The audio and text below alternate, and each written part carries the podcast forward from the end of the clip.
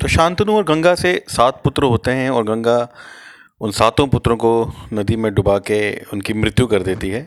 जब शांतनु से रहा नहीं जाता और आठवें पुत्र को भी गंगा ले जा रही होती है मारने के लिए तो वो उनसे पूछ ही लेते हैं अपना वचन तोड़ के कि आखिर वो ऐसा क्यों कर रही हैं और वो इस, इस मरने नहीं देंगे आठवें पुत्र को।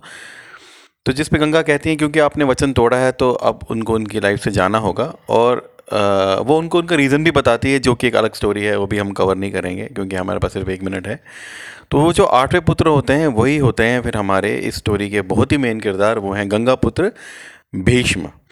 वो तभी उन्हें गंगा पुत्र कहा जाता है। तो अभी आप भीष्म के बारे में पढ़ोगे, उन्हें देवव्रत भी कहा जाता है, उन्हें गंगा पुत्र भी कहा जाता है, वो इसलिए कहा जाता है क्योंकि वो गंगा के आठवें पुत्र हैं, जिनको, जो भी मर जाते, अगर शांतनु उनसे अपना वचन नहीं तोड़ते और उन, उनको गंगा को रोकते नहीं, उसको मारने से।